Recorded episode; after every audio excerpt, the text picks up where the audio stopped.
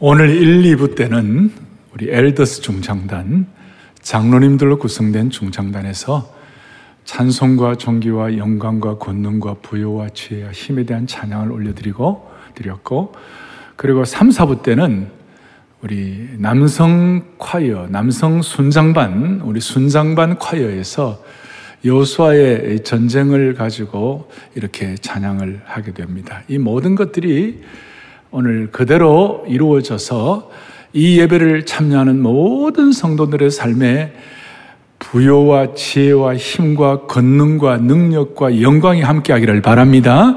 그리고 모든 성도님들의 삶에 오늘 온라인 그 다음에 생중계로 예배드리는 모든 분들과 지금 본당에서 함께 교회를 대표해서 중직자들 예배드리는 여러분들 모두에게 영적 전쟁에서 승리하는 능력을 주시기를 바라는 것입니다.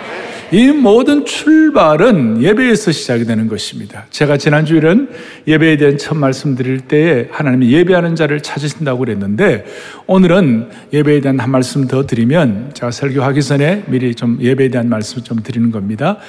하나님은 예배하는 자를 치유하십니다. 다른 말로 예배를 제대로 드리면 하나님이 치유해 주시는 것입니다. 이것은 가정뿐만 아니라 공동체도 특별히 이 민족도 민족이 하나님을 제대로 예배하면 하나님은 민족을 치유하시는 것입니다. 그래서 참된 예배를 통하여 이번에 바이러스 극복이 돼야만 되는 것이에요. 자, 지난주에 이어서 제가 지금 코로나 바이러스 극복 시리즈 세 번째인데 첫째는 뭐지요? 우리가 가시와 함께 능력이 온다는 거 바울에 대한 말씀을 드렸고 지난주에는 기억과 기대에 대한 어, 다윗에 대한 말씀을 드렸는데 오늘은 제가 여러분들과 함께 신앙인의 정체성 그리고 그리스도인 다움, 그리스도인의 품격, 그리스도인의 기품에 대해서 좀 말씀을 드리겠습니다. 그래서 오늘 이 신앙의 이 말씀을 통한 신앙의 정체성을 회복하고 그리스도인의 품격과 기품과 그리스도인 다움을 확보함으로 말미암아 우리 우리 주위에 있는 많은 것들을 정리할 수 있는 능력을 주시기를 바랍니다. 오늘 본문은 다니엘서가 다니엘서이고 다니엘의 다니엘이 주인공이에요. 흔히들 다니엘서는 예언서라고 그러는데 좀 깊이 들어가면 다니엘서는 신학과 예언이 만나는 장소다 그래요. 제가 처음에 조금 어려운 얘기를 합니다. 흔히들 우리가 예언이라고 그러면 앞으로 뭐가 일어날까 뭐 이런 얘기를 하는데 왜 예언을 합니까? 흔들리는 인생 가운데 어려운 상황 가운데 예언이란 것은 신앙이 흔들리는 사람들, 특히 박해받고 핍박받는 소외자들에게 믿음으로 굳게 설 수 있도록 붙잡아주는 역할을 하는 것이 예언이다. 그래서 이 연설을 통해 신앙 중심 좀 제대로 잡으라. 또 하나는 또 하나는 다니엘서는 신학이 만난다고 그랬는데 다니엘서 신학의 강조점은 여호와 하나님의 절대적인 주권이에요. 제국과 시대와 황제들을 통치하시는 전능하신 하나님의 신비한 영광에 눈을 뜨라 이 다니엘서 주제예요. 잘못된 자유주의 신학자들 가운데서는 다니엘을 폄하하는 그런 사람도 있지만 영적인 눈이 안 열린, 안 열린 사람은 무슨 말을 못 하겠어요. 영적으로 눈이 열리지 않으면 하나님의 신비한 영광에 눈이 열리지 않으면 무슨 얘기를 못 하겠어요. 그런데 예수님은 이 이 다니엘의 이 예언과 신학에 대해서 예수님의 도장을 꽉 찍어버리셨어요. 다 함께 마태복음 24장 15절을 또박또박 같이 보겠습니다. 같이 보죠. 그러므로 너희가 선지자 다니엘이 말한 바 멸망에 가정한 것이 거룩한 곳에 선 것을 보거든 뭐예요? 잃는 자는 깨달을진저. 뭐 다니엘이 진짜가 아니가 뭐 이렇게 자유주의 신학자들은 이렇게 폄하하는 사람들이 있는데 예수님이 선지자 다니엘에 대한 도장을 확 찍어 주셨어요. 할렐루야. 예. 그러므로 이 다니엘서를 통하여 우리는 신앙의 중심을 잡는 예언과 하나님의 절대 주권의 핵심인 신학이 만나는 장소라는 걸 깨닫고 이 배교의 시대에 안티 기독교 시대에 사이비 기독교 시대에 우리가 하나님이 안 계시는 것 같은 답답한 상황이 있는 분들이 있다고 한다 할지라도 우리가 이 가운데서 그리스도인 다움, 그리스도인의 품격, 그리스도인의 기품, 신앙의 정체성을 확인하는 축복이 있기를 바랍니다. 자, 제일 먼저 우리 본문 해석을 좀 보겠습니다. 뭐라고 되어 있습니까? 3절, 4절에 보니까 당시 대제국 바벨론이 유다 왕국을 침공을 해가지고 이스라엘 자손 중에서 왕족과 귀족들을 데려가서 왕공들, 왕족과 귀족들을 포로로 끌고 갔어요. 그리고 그때 1차 포로를 잡혀갔을 때에 이 선지자 다니엘이 한 16세쯤 되어서 끌려갔어요. 16세쯤. 아주, 아주 예민하고 불안한 청소년 시기에 끌려갔어요. 그 나이에 물건처럼 끌려가는 그런 다니엘을 여러분 상상해 보시기 바래요. 그리고 3절에 그 다니엘은 왕궁에 설 만한 소년이 되어 가지고 나중에 이제 뒤에 보면 나옵니다만 거의 7, 70여 년을 3대 제국에 걸쳐서 다니엘은 왕궁에서 봉사를 했습니다. 많은 성경학자들은 왕궁에서 70년을 있기 위해서는 다니엘은 아마 어릴 때 거세를 당했을 것이다. 황관이 되었을 것이다. 그런 해석을 하는 분이 있는데 뭐 저는 그에 대해서 인정을 하는 것이. 다니엘이 잡혀간 그곳에서 왕궁이지만 평생 섬겨야 할 제국의 왕들은 뭐 느부갓네살 같은 왕들은 아주 잔인한 왕이었고 거기에는 부모도 가족도 아내도 없이 그래서 혼자서 다니엘은 평생을 섬겨야 되었었어요. 그러니까 인간적으로 보면 눈물이 날 수밖에 없는 상황이에요. 조국의 멸망과 함께 산산조각이 난 청소년의 꿈이 산산조각이 나버렸어요. 하루 종일 눈물이 음식이 되는 비참한 처지였어요. 무슨 노력을 해도 가능성이 보이지 않는 상황이었죠.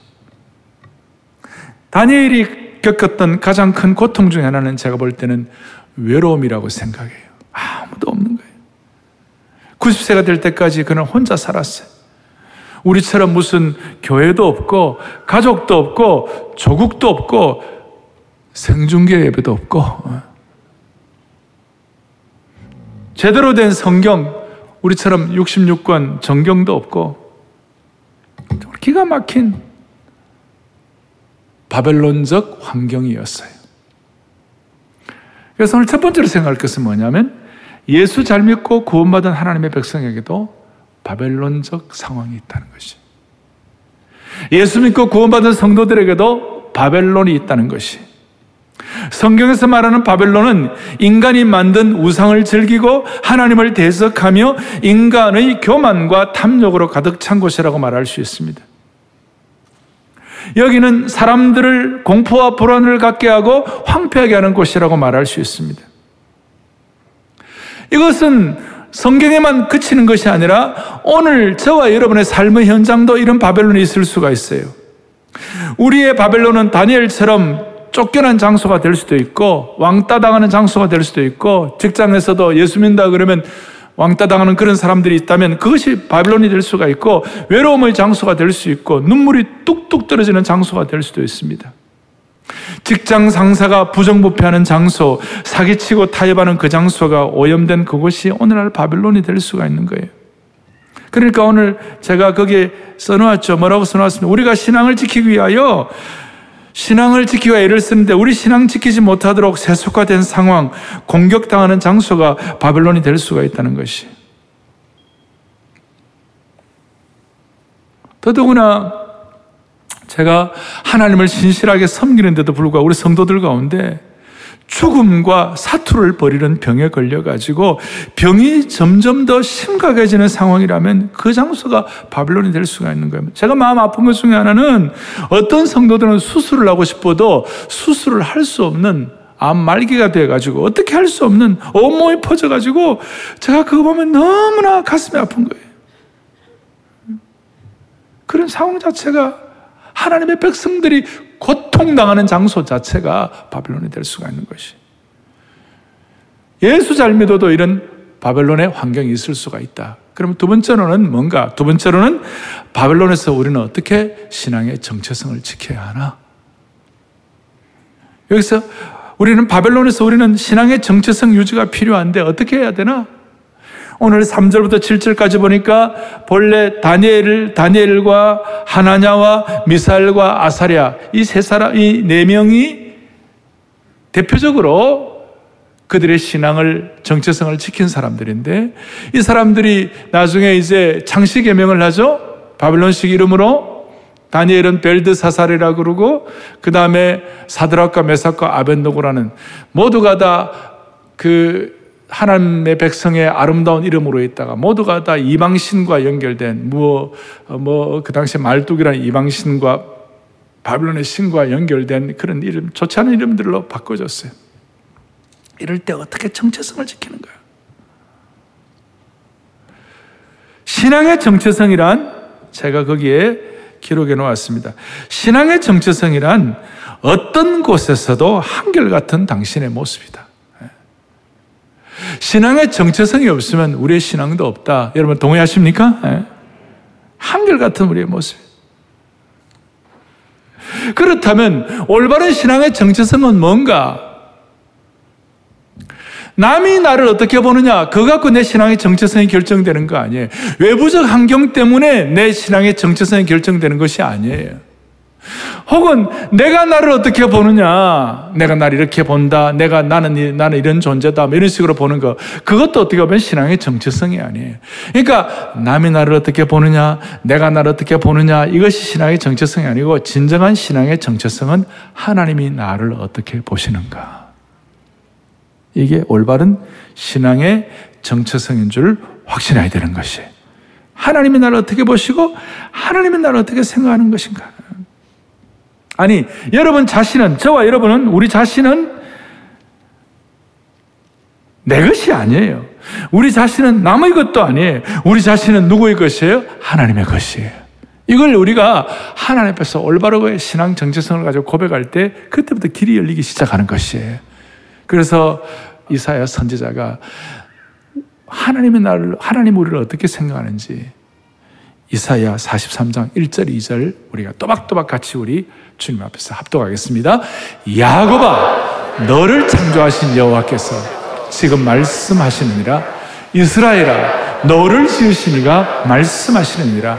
너는 두려워하지 말라.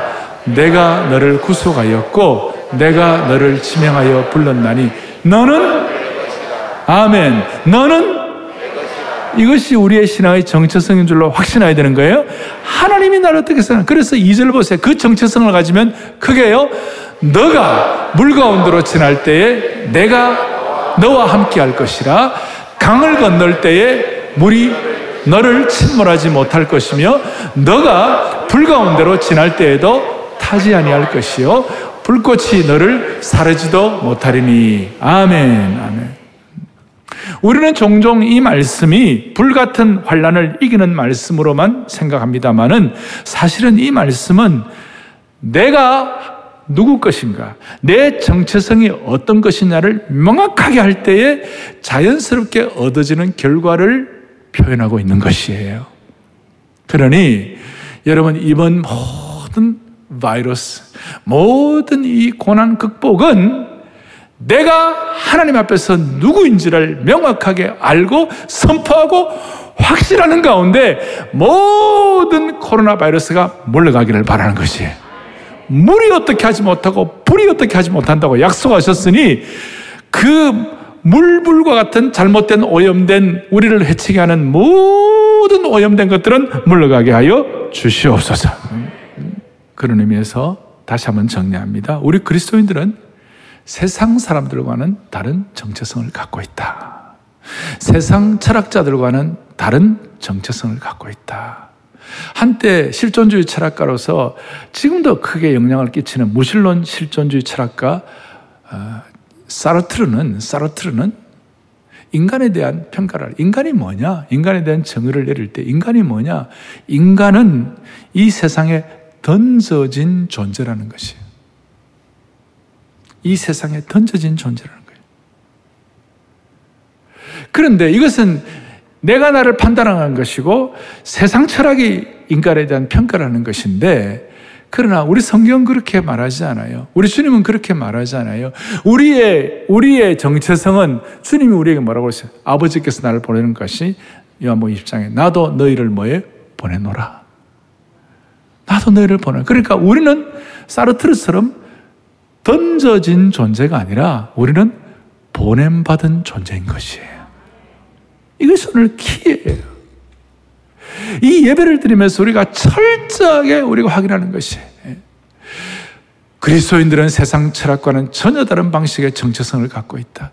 우리는 무신론 철학자 사르트레의 말처럼 세상에 던져진 존재가 맞다 아니다? 다시 맞다 아니다? 아니다. 예수님께서 말씀하신 것처럼 우리는 세상을 향하여 뭐예요? 보냄받은 존재이다. 보냄받은 존재. 예. 세상에 던져진 존재가 내 정체성이라면 이 세상이 내 인생의 전부예요. 그러니까 이 세상 살면서 이 세상에 전력 투구하고 아등바등하고 아니면 실망하고 아니면 뭐 아니면 그냥 완전히 그냥 뭐라 그럴까요? 뭐 허탈하고 공허를 느끼고 아니면 뭐 그냥 악착같이 뭘 하든지 그렇게 하는 거예요. 그리고 나름 인생을 주체적으로 살아야 한다 하는 것 때문에 내 인생은 내가 주체성을 가져야 한다나 주체적이라는 말이 뭐 나쁜 건 아니지만 우리가 우리 자신의 정체성에 관해서 주체성을 갖는 것이 아니에요. 우리의 주체성은 하나님이 주시는 것이에요. 그러니까 다시요. 그러니까 이 세상에 던져진 존재라면 이 세상에서 내가 원하는 대로 아등바등 내 마음대로 열심히 살 거예요. 그러나 우리는 하나님의 대사로서 세상에 보냄받은 존재이기 때문에 우리는 보냄받은 존재로서의 신앙의 기품을 가지고 신앙의 디그니티, 품격을 가지고 그리스도인의 정체성을 가지고 살아가는 줄로 믿습니다. 그래서 바울은 그런 고백하죠. 우리 중에 아무도 자기를 위하여 사는 자가 없고 자기를 위하여 죽는 자도 없다다. 세상이 내 정체성을 교정하지 못한다는 것이. 따라서 우리는 사나 죽으나 우리는 주의 것이로다. 그냥 이건 입에 발린 서비스가 아니에요. 막 속에서 끓어오르는 통절한 고백이 되어야 되는 것이에요.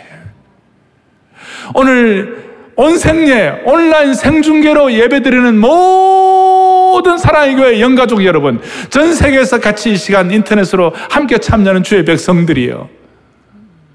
우리 모두는 하나님의 백성들은 어떤 실존주의 철학자가 말한 대로 세상에 던짐받은 존재가 아니에요. 우리 모두는 예수님이 말씀하신 대로 예수님의 하늘과 땅에 있는 모든 권세를 지니신 그분이 우리에게 약속하셨어요. 세상을 향하여 보냄받은 존재인 줄로 믿습니다. 여기서 우리의 거룩한 품위가 나타나는 것이에요. 여기서 우리가 몸을 함부로 내어 던지지 않는 것이에요. 여기서 우리가 아무렇게나 사는 존재가 아닌 것이에요. 우리는 하나님이 우리를 보는 존, 하나님 앞에서의 존재예요. 아무도 없을 때 하나님과 나와 단독적으로 주님과 만나는 존재예요.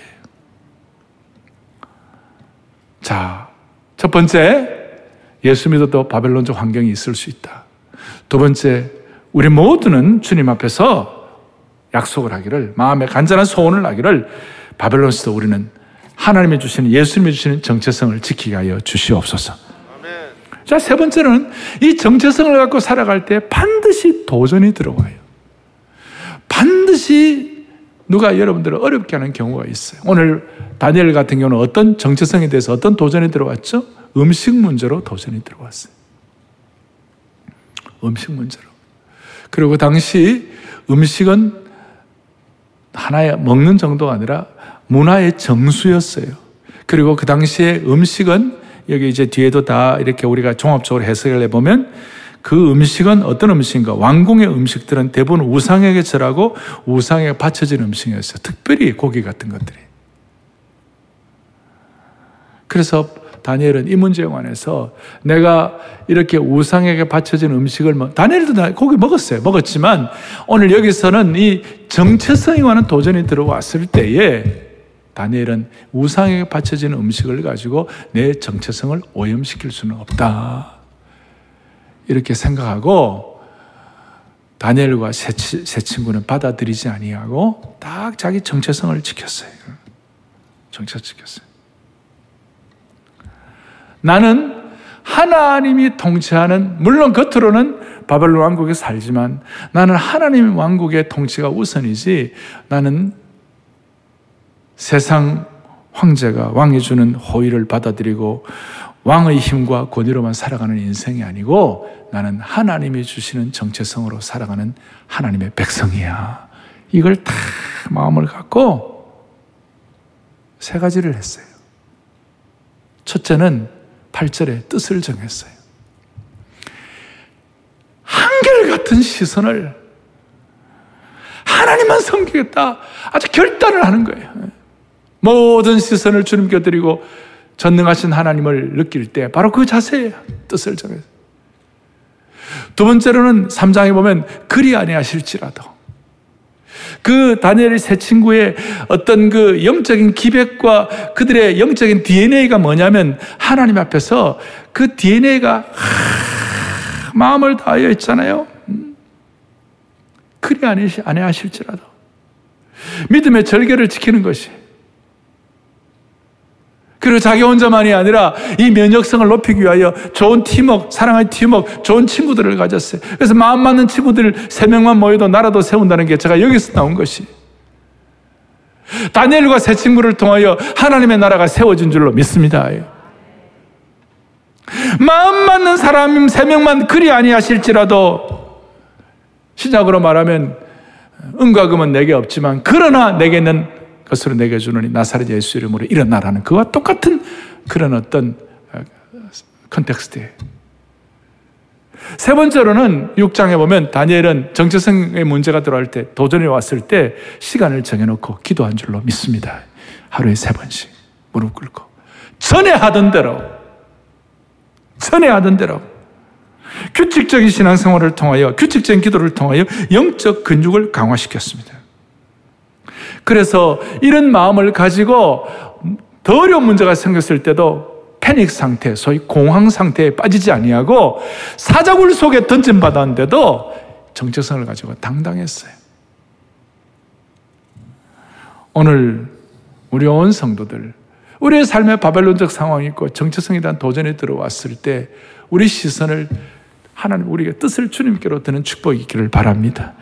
그리고 우리 좋은 영적 팀웍을 가진 그리 안에 실제로도의 어떤 영적인 팀웍을 가진 믿음의 동지들이 있기를 바라는 것입니다. 그 DNA, 영적 DNA가 근육이 강화되는. 세 번째로는 뭡니까? 뜻을 정하여 시간을 정해놓고 규칙적으로 기도하는 거예요. 마라톤 하루아침에 잘 할 수 있습니까? 규칙적으로 시간을 지내가지고 근육 강화를 해가지고 준비를 해야 풀 마라톤을 뛰는 것이에요.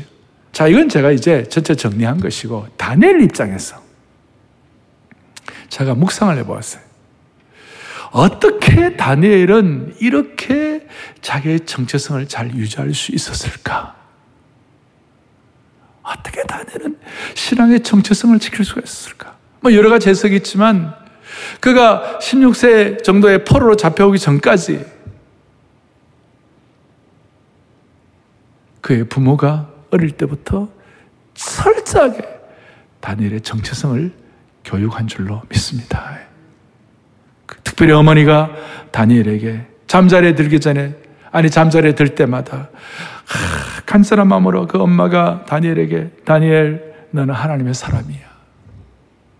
다니엘 너가 어디로 가든지 하나님 너와 함께 계시는 거야. 하나님 너를 붙잡아 주실 거야. 그러니까 너는 아무렇게나 살아야 할 존재가 아니야. 너는 하나님 위하여 살아야 돼. 하나님이 너를 반드시 붙잡고 너를 보호해 주실 것이야.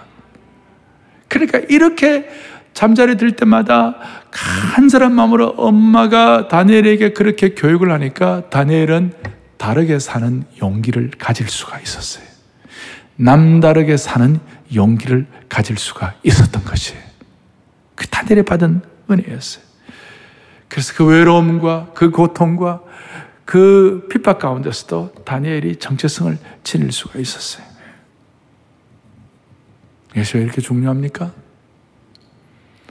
오늘 이 코로나 바이러스 사태 때 우리 다시 한번 신앙의 원류, 신앙의 초심에 우리가 다시 한번 생각을 해 보시자고요. 오늘 이 자리에 계신 여러분들과 오늘 온라인 생중계로 예배드리는 모든 부모들이요. 여러분들의 꿈은 뭡니까? 모든 부모님들의 꿈은 자녀들이 잘 되는 것입니다. 자녀들이 잘 되기 위해 우리는 뭘 해야 합니까? 많은 엄마들이 자녀가 고3이 되면 벌벌벌 떠는 거예요. 이제 고3 큰일 났네. 예? 그러면서 애들 보고 말하고 냐면 얘들아 이제 너희들은 더 이상 하나님의 자녀가 아니야. 너희들은 고3이야. 기승전 고3. 예. 결론이 고3이. 그리고 그 엄마의 마음은 고3 때는 열심히 공부하고 그 다음에 다시 대학 들어가서 예수님 잘 믿기를 원하는 것이에요. 근데 하나님이 그때 뭐라 얘들아 부모들아 꿈을 깨라 그러는 거예요. 고3일 때나 언제일 때나 우리 아이들은 하나님의 자녀인 것이에요. 꾸준하게 신앙을 갖고 공부할 수 있도록 그렇게 해주셔야 되는 것이에요. 어떻게 보면 신앙의 정체성을 가지고 우리 자녀들이 하나님 앞에서 내가 누구인지를 명확하게 알고 공부하면 그 공부의 효율성은 세상 아이들 공부를 하는 비교가 안 될 정도로 집중력을 하나님 허락해 주시는 것이에요. 그건 다니엘서를 통하여 증명할 수가 있는 것이. 그래서 저는 오늘 이 메시지를 이제 마무리하는 시점에서 제가 여러분들에게 정말 강조하고 싶은 것이 있어요. 그것이 뭐냐? 우리 교회 모든 부모님들은 자녀들에게 피 묻은 생명의 복음을 전하는 특권을 놓치지 마시기를 바랍니다. 우리 자녀들이 신앙의 정체성을 확실히 가질 수 있도록 예수 그리스도의 피 묻은 복음을 가르치는 특권을 놓치지 마시기를 바라는 것입니다. 모든 부모님들은 자녀들과 일대일로 너는 복음을 알아? 너는 예수 그리스도의 피 묻은 생명의 복음을 알아? 너는 예수님이 우리 머리 위에 그리스도의 피로 값주고 피로 덮어 주신 것이 무슨 뜻인지 알아? 우리는 내 의가 아니라 그리스도의 의로 구원받는 것을 너는 알아? 명확하게 우리 자녀들에게 피 묻은 생명의 복음의 능력을 전달하고 확인하는 그 특권을 부모님들이 놓치지 마시기를 바라는 것이에요. 그리고 특별히 주일학교 사역자들과 교사들 이 일을 잘할 수 있도록 여러분들은 부름받게 된 것이에요. 이 많은 많은 우리 우리 교회 자녀들이 말이죠. 중고등부 할 때까지는 예수님 믿다가 대학 들어가고 예수님 팔아먹고 그 신앙생활 안 하는 그런 가정, 그런 자녀들이 얼마나 많은지 몰라요. 다시 한번 주여 피 묻은 생명의 복음이 부모와 우리 교회로부터 선포되게 하여 주셔서 우리 아이들이 어떤 경우에도 흔들림 없는 거룩한 정체성을 가지고 한 생애를 걸어가게 하여 주시옵소서. 너무 중요한 것이에요. 2주일 전에 저희 토요 비전 새벽 예배 leaders conference 그때는 cancel이 됐지만 토요비전 새벽 예배에 와가지고 설교한 여승훈 목사님이라고 미국에서 오신 목사님 계셨죠. 그 목사님이 지난 주일 날 그 복음에 대한 어떤 그 이메일이 제게 왔는데 이런 내용이 있었어요. 딸이 대학을 몇 년 전에 대학을 입학을 했어요. 그때 얘기해요. 그 따님이 대학교에 입학한 지 두 석 달 정도 지나가지고 토요일 새벽에 문자가 온 거예요. 토요일 새벽에 아빠 오늘 토요일이라 주일 준비 때문에 바쁜 거 잘 아는데 아빠 저에게 시간을 좀 내어주세요. 그래서 안 그래도 딸이 대학 들어가 어떻게 사는지 궁금해가지고 궁금해서 그 전화를 했더니 딸이 이렇게 대답했어요. 아빠, 지난 주 중에 제가 에베소서 2장 1절을 읽다가 에베소 2장 1절 그는 허물과 죄로 죽었던 너희를 살리셨도다. 그 말씀을 읽는데 그는 허물과 죄로 죽었던 너희를 살리셨도다. 그 말씀을 읽는데 나도 모르게 눈물이 왈칵 쏟아졌어요. 아빠 저에게 다시 한번 복음을 확인해 주세요. 그 말을 듣는 이 목사님이 그 딸이 그 딸은 목사의 딸로 모범적으로 자랐다. 겉으로 모범적으로 자란 애예요. 모범적으로 자란 애가 19살, 20살에 무슨 죄가 그리 많겠어요? 그런데 허물과 죄로 죽었던 너희들, 너희들이라는 그 대목에서 그 딸이 이렇게 깨달은 거예요. 아담이 범했던 죄로 인하여 자신이 죄인이 되었다는 원죄가 original sin이 실제로서 깨달아지고 믿어지고 고백되어지는 성령의 은혜를 체험한 것이죠. 예. 그 순간 아빠로서 모든 것을 얻은 느낌이었다. 뭐 그런 감격이었다는 것이. 많은 교회가 많은 부모들이 너 이렇게 살아라 도덕적으로 이렇게 살아 이렇게만 얘기하지 피 묻은 생명의 복음을 말해주지 않기 때문에 도덕적으로 우리가 사는 건 한계가 있어요.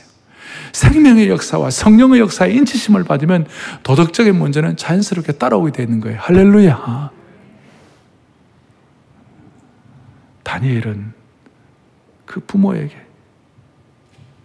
어릴 때부터 너는 하나님의 사람이야. 하나님이 너를 붙잡고 계셔.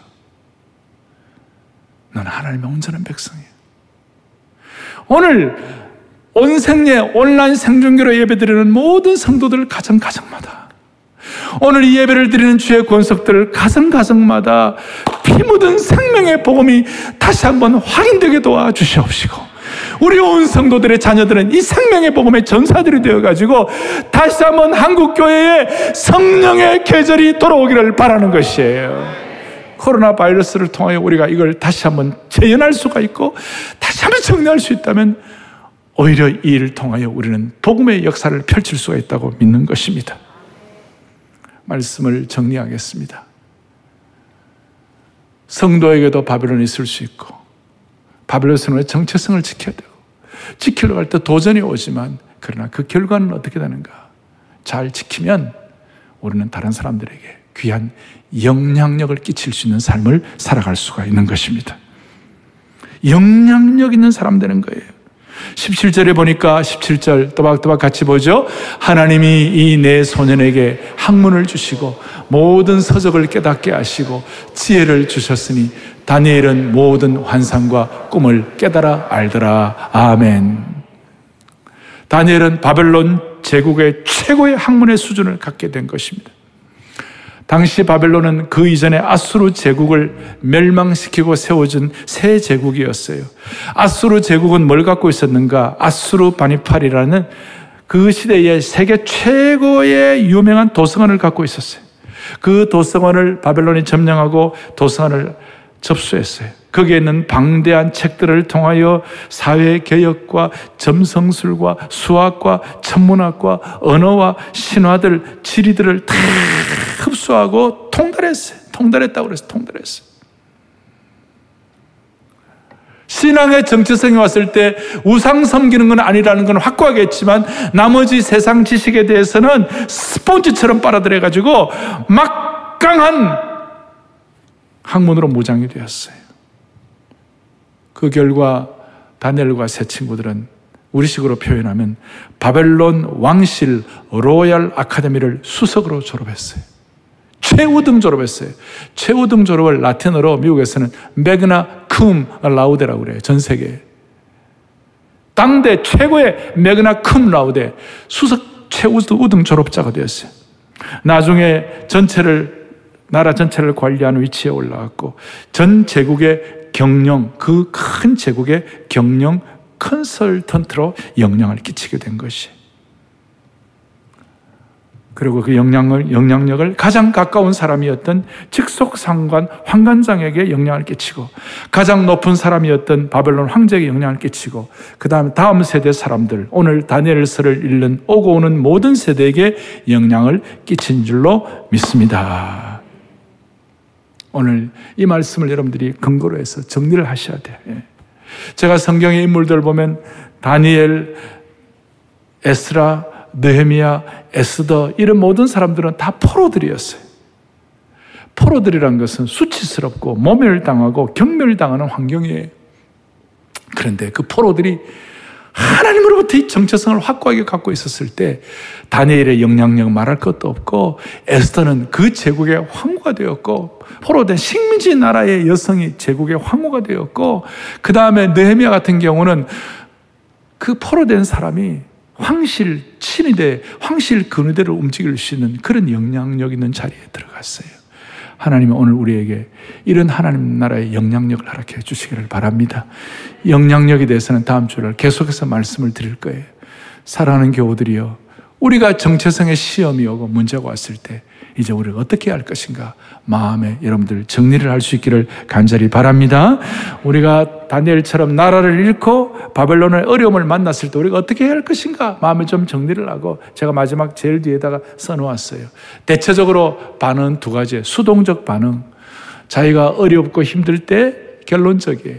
수동적 반응. 나, 내가 어떻게 이런 어려운 일을 겪게 되는가? 내가 어떻게 이렇게 비참한 나라에 태어나는가? 내가 이렇게 부끄러운 환경 때문에 내가 왜 사는가? 이 땅이 헬조선이라 그러면서 막 남탓하는 그런 수동적 반응이 있어요. 또 어떤 반응은 충동적 반응이 있어요. 바벨론의 환경이 주어졌어요. 충동적 반응은 뭡니까? 셀로 땅처럼 칼 들고 나가지고 대모하고 사람 찌르고 막 그래 하는 거예요.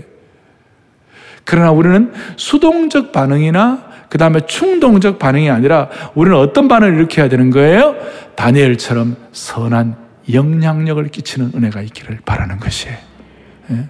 바벨론 같은 어려움을 당할 때 다시요 수동적 반응 남 탓이나 충동적 반응 실력 행사하는 것이 아니라 다니엘처럼 선한 영향력을 끼치는 주의 백성들 되기를 바랍니다.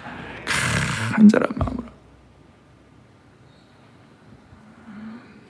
우리 한국 교회의 손양원 목사님은 사랑의 원자탄으로 오고 오는 세대에 기독교의 사랑이 무엇인지 영향력을 끼쳤고 장기려 박사로 인하여 소외당한 수많은 사람들이 치료를 받음으로 기독교적 섬김이 무엇인지가 깨달아졌고 가나안 농문학교의 김용기 목사님, 김용기 장로님을 통하여 수많은 사람들이 기독교적 의식 혁명을 경험해 가지고 새마을 운동의 원초가 된 것이 오늘 우리의 마음에 기도의 제목을 갖도록 하십시다.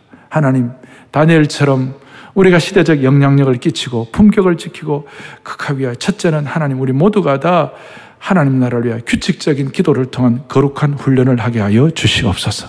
영적인 기백과 군기가 빠지지 않도록 도와주시옵소서. 그리고 가까운 사람들에게 귀한 영향을 끼칠 수 있도록 은혜를 주시기를 원합니다. 코로나 바이러스로 힘들어하는 분들에게 좋은 영향을 끼치게 하여 주시기를 바랍니다. 우리 안성 수양관 재청기도 동산 경증 환자들을 위하여 좀 우리가 오픈하고 내어놓았는데 이것이 좋은 영향력을 끼칠 수 있게 하여 주시옵소서. 정치 영역에도 좋은 영향을 끼치게 하여 주시옵소서. 주여 4월 15일 선거가 진짜 하나님의 역사가 일어나는 역사가 있게 하여 주시옵소서. 무엇보다도 다음 세대를 위하여 우리가 영적 신앙의 개성을 할수 있도록 피 묻은 생명의 복음을 반드시 우리 자녀들에게 확인할 수 있게 하여 주시옵소서. 지금 얘기 들으니까 애들 학교도 안 가니까 애들이 늦게까지, 밤늦게까지 뭐 이렇게 게임하고 그러다가 아침에 점심 때 부스싸기 일어나가지고 그냥 또 PC방 가서 놀, 놀고 밤새워 놀고 또 뭐 헤매고 이런 얘기를 내가 많이 듣고 있어요. 주여, 이번 이 기간 동안 얼마 동안 딱 다니엘처럼 우리 몸을 추스리게 하여 주시옵시고 기회가 자주 오는 거 아니에요. 하나님이 주시는 영적인 정체성을 확보함으로 말미암아 바벨론 같은 코로나 바이러스의 상황이 있다 할지라도 주여 우리를 붙잡아 주셔서 다르게 사는 용기를 가지고 하나님의 사람으로 21세기의 다니엘로 쓰임받게 하여 주시옵소서. 할렐루야. 오늘 우리가 뭐 간단하게 예배 드릴 수도 있지만 오늘 제가 좀 풀로 설교 노트를 가지고 말씀을 드렸습니다. 말씀 가운데 어느 것 하나가 여러분들의 마음을 집중하게 해 주셔서 그 말씀 그대로 실천할 때 우리를 통해 하나님이 일하실 줄로 믿습니다. 모두 다 손을 펼치시고 우리 가정에서도 온생례 온라인 생중계 예배를 드리는 분들도 같이 우리 손을 펼치시고 우리의 시선을 주님께 두십시다. 주여 우리의 마음을 뜻을 정하여 주님께 시선을 두 주님만 시선을 둡니다. 주여 그리 아니하실지라도 마음을 주님께 올려드립니다.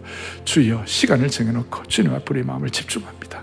하나님 아버지 우리는 던져진 존재가 아니라 보냄받는 존재인 줄로 믿습니다. 그런 마음으로 모든 시선을 주님께 모든 시선을 주님께 드리고 살아계신 하나님 내 삶은 주의 역사가 되고 하나님이 일하기 시작. 모든 시선을 모든 시선을 주님께 드리고 전능하신 하나님을 느낄 때 전능하신 하나님을 세상은 주의 나라가 되고 하나님이 일하기 정체성을 주님 앞에 소원하며 주님 앞에 정체성을 마음에 기대하면서 두 손을 번쩍 들고 한 번 더 모든 시선을 주님께 드리고 선능하신 하나님을 느낄 전능하신 하나님을 느낄 때 세상은 주의 나라가 되고 하나님이 일하기 시작하네 마음의 소원을 가지고 다니엘서는 신학과 예언이 만나는 곳이라고 했습니다. 이 자리가 오늘 해결돼야 하는 장소가 될 줄로 믿습니다. 그런 마음으로 오늘 본당에 온 교우들을 대표해서 오신 여러분들 마음의 소원을 가지고 크게 집중하여 주여 정체성의 은혜를 주옵소서. 주여 정체성 은혜를 주옵소서. 크게 두번 외치고 오늘 말씀과 같이 기도하고 가정 가정마다 부모님들은 자녀들의 손을 잡고 또 필요하면 부모님들은 자녀들을 축복하는 기도를 하고 어깨에 머리에 손을 얹고 부모님들은 자녀들을 축복하세요. 피 묻은 생명의 복음의 전수가 일어나게 하여 주시옵소서. 그런 마음을 가지고 주여 정체성의 은혜를 주옵소서. 크게 두번 외치고 기도하겠습니다. 주여 정체성의 은혜를 주옵소서. 주여 정체성의 은혜를 주옵소서. 하나님 아버지 하나님 아버지 모든 시선을 주님께 올려드리며 사비로우신 하나님 아버지 전능하신 하나님 아버지 오늘 이 다니엘의 말씀이 지금 우리에게 필요한 말씀이기 때문에 주신 줄로 확신합니다. 우리 주위에 어떤 바벨론적 상황이 환경이 생긴다 할지라도 신앙의 정체성과 그리스도인다움, 신앙의 기품을 가지고 승리하는 주의 백성들 되게 하여 주시옵소서. 특별히 우리 자녀들, 생명의 복음, 피 묻은 그리스도의 복음을 가지고 저들을 무장시킴으로 말미암아 어떤 상황에서도 우리 자녀들 주님 배반하지 않는 충성된 하나님의 신실한 남녀 종들 되게 하여 주옵소서. 이 마음으로 모든 코로나 바이러스를 코로나 바이러스를 극복할 수 있도록 은혜를 베풀어 주시옵소서. 우리의 생명 되시고 소망 되시는 예수 그리스도를 받들어 간절히 기도 올리옵나이다. 아멘. 아멘.